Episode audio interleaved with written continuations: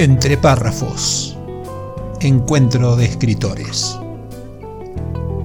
Un podcast orientado a la literatura, a la comunicación y a la difusión de las letras, sin solemnidades ni contracturas. Reportajes a escritores de habla hispana, audiocuentos, curiosidades, rarezas y temas de interés. Soy tu anfitrión, mi nombre es Marcelo Urbano periodista, escritor y por la gracia de las nuevas tecnologías, podcaster. Entre párrafos. La parte divertida de las letras. Hoy en Entre párrafos daré lectura a textos de Mercedes Sicochiopo, a quien entrevistamos en el episodio anterior. En primer lugar, la mudanza. Juana estaba en su nueva casa pensando. Se sentía trabada. No lograba darse cuenta que quería, se enredaba en sus propios pensamientos y ahí cuando no encontraba salida, se decía para sí que debía fluir, dejarse llevar, no pensar tanto. ¿Serían los pájaros devastadores del centauro que la perseguían? Los dolores de cabeza volvían constantemente y le hacían pensar que eran producto de su mente que no paraba de pensar. No encontraba su lugar, leía y pensaba, pero no había claridad en sus pensamientos. Era la primera vez que Juana dejaba su ciudad de origen, Buenos Aires, para instalarse en una ciudad que, aunque en el mismo país, no dejaba de ser diferente hasta en la forma de hablar. Así era Córdoba o la República de Córdoba, como tal vez hubieran preferido llamarla sus habitantes. Salir de su lugar de origen, al menos por un tiempo, era algo que siempre había deseado. En realidad, habría deseado más todavía instalarse en otro país, pero aún así sentía el cambio como algo positivo. Esta mudanza de ciudad se había debido a su trabajo. Desde su mudanza, Juana no tuvo tiempo suficiente para reflexionar. ¿No lo tuvo o no se lo dio? Es probable que fuera una mezcla de ambas. No es fácil darse el tiempo para conectarse con uno mismo, cuesta llegar a la profundidad de los sentimientos y de las emociones. Hay tantas distracciones, en especial en estos días donde vivimos conectados con todo y con todos, excepto con nosotros mismos. Juana no podía escapar a esos planes, a sus ambiciones, a pensar en todo momento en qué hacer, qué haría después, de qué trabajaría, dónde viviría, con quién estaría, si querría estar en pareja o no, si desearía tener hijos o no. Tantos pensamientos la alejaban de su sentir, le indicaban inclusive que no sabía sentir. Ella creía eso, pero algo crecía sin parar. Era la necesidad de enfrentarse a sus miedos para salir adelante cada vez estaba más convencida que sus temores eran conectarse con sus emociones. Cuando empezó aquel año 2017, Juana solo pidió fluir. Sin embargo, a mitad de año sintió que necesitaba algo más. Conexión con sus emociones y sentimientos. Juana soñaba con eso Soñaba con sentir tanta paz en su corazón, con ser tan consciente de sus emociones y de sus sentimientos en todo momento, que todo lo que veía hacia adelante era luz. Sentía que su corazón latía fuerte cada vez que conectaba con eso. Ese era el camino. Y ella brillaba. No quería que nada nunca más la desconectara de ese estado. ¿Cómo hacer para lograr que durara? Lo sentía muchas veces cuando bailaba, viajaba y lo sentía cuando escribía. Se dejaba llevar. Por momentos se olvidaba de su cabeza y fluía. Fluía lo que estaba en su corazón. Su cuerpo comenzaba a sentirse liviano, su cabeza dejaba de doler, su piel sentía una especie de cosquilleo como si su alma saliera de adentro de su cuerpo y a la vez la rodeaba toda.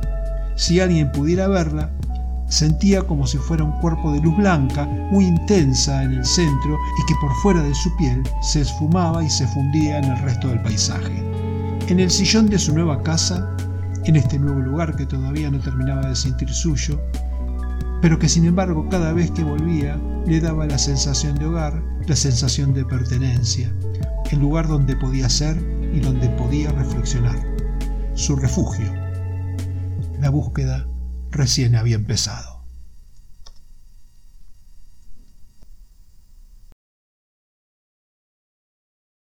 El mundo. ¿Quién no quiere recorrer el mundo? El solo hecho de mencionar la palabra mundo me acelera el corazón. Automáticamente comienzo a sentir palpitaciones, una luz intensa que ilumina todo alrededor y me imagino caminando y volando, volando y caminando, viviendo, disfrutando, sintiendo. Me produce una sensación de adrenalina comprender que todo lo puedo. Sentir que no hay límites es una sensación de hambre también hambre entendida en el sentido de la ambición, de querer conocer más y más, de absorber experiencias como si entrasen por ósmosis, viajar, conocer, experimentar. Juana sí que había tomado decisiones este último tiempo. Había hecho su viaje a Rusia y varios lugares más. El disparador había sido el estudio, ese máster en coaching en Europa, un disparador llevó a otro, porque el viaje que hizo durante junio la dejó pensando y replanteándose muchas cosas de su vida.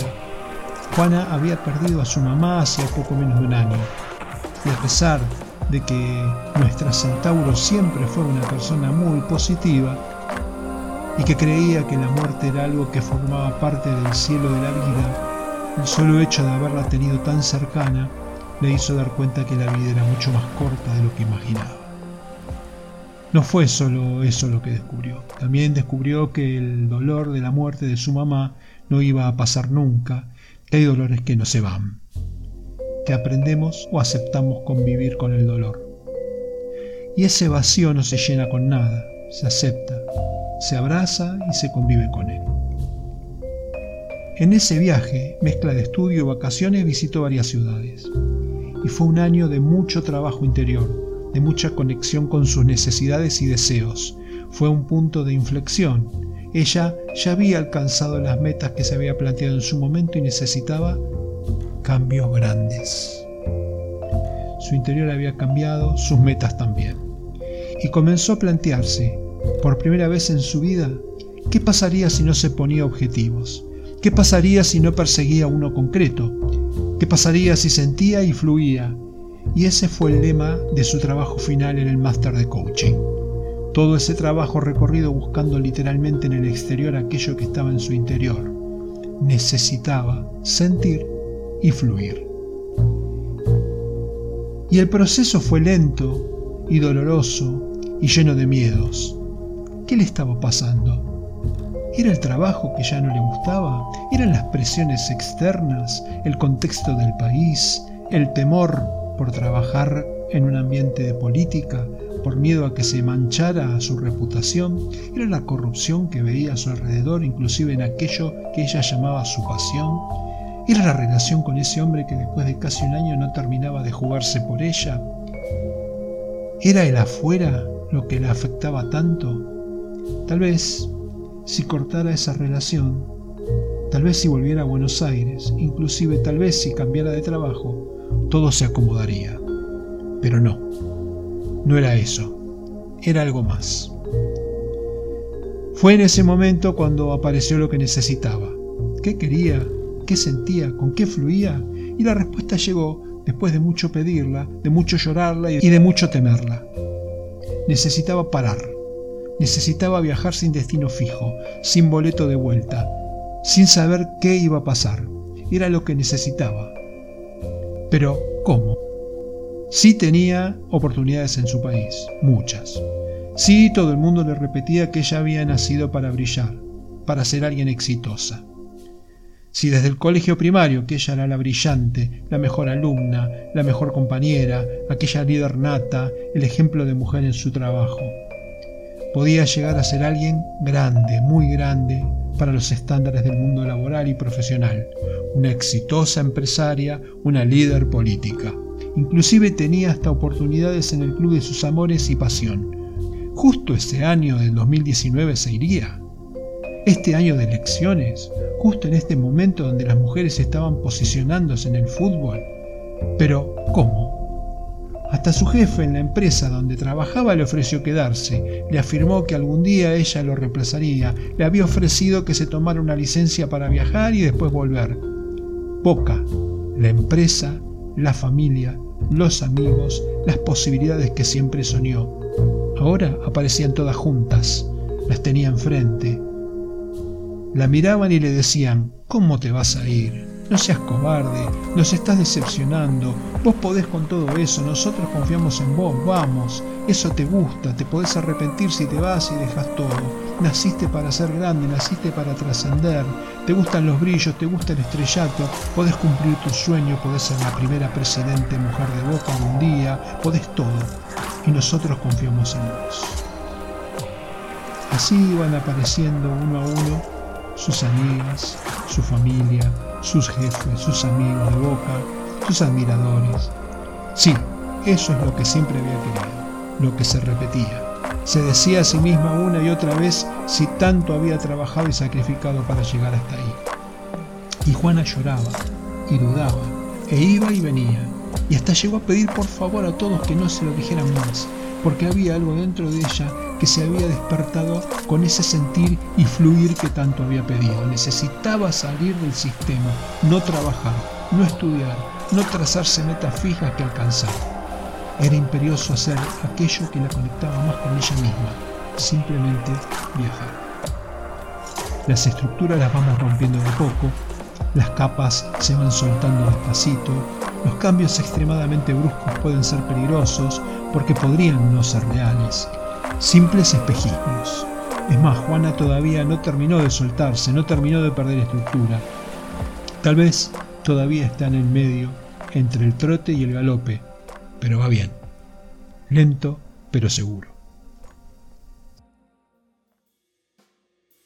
Vivir.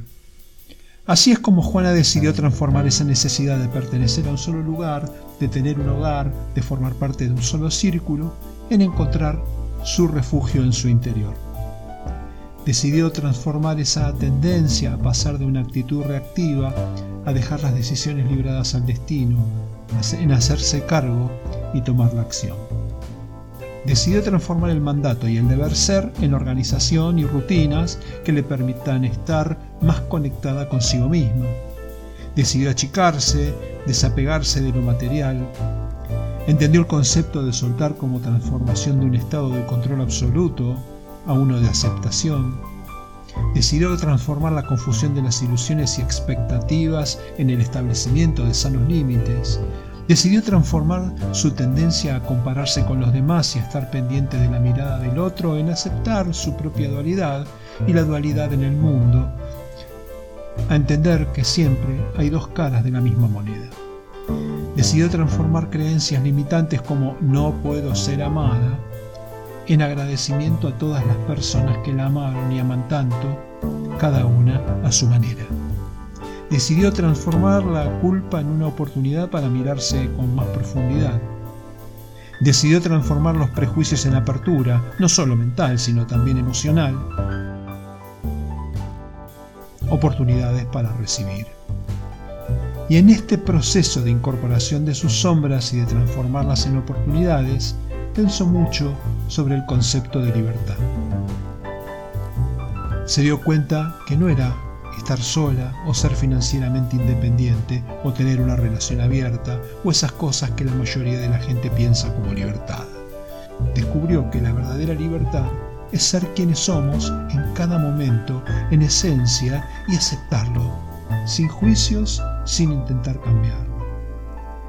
Los días de Juana pasaban entonces así, bailando más libre, menos condicionada, saliendo de ese debe ser y mucho más desapegada de la mirada del otro. Tal vez todavía sin saber exactamente lo que quería a mediano o largo plazo o sin grandes planes para el futuro.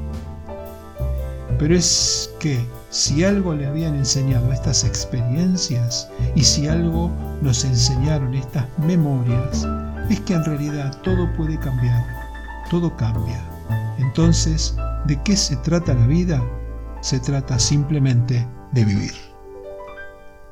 Acabo de dar lectura a tres textos de Mercedes Psicochopo de su libro Memorias de una Centauro, escritora muy luminosa y divertida que entrevistamos en nuestro episodio anterior.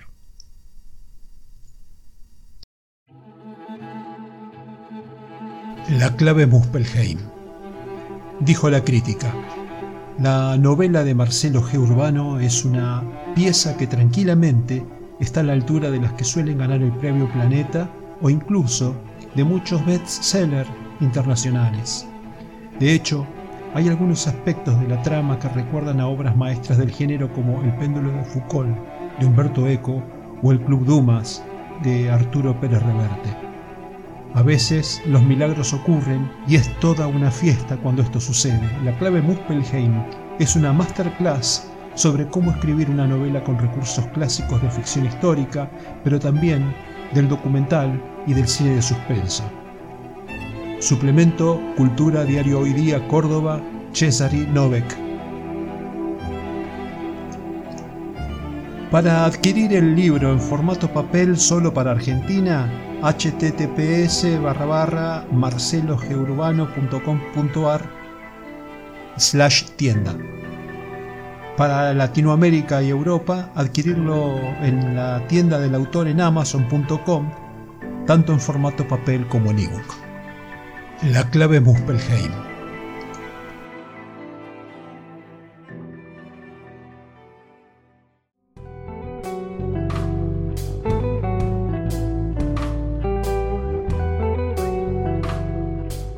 Entre párrafos. La parte divertida de las letras.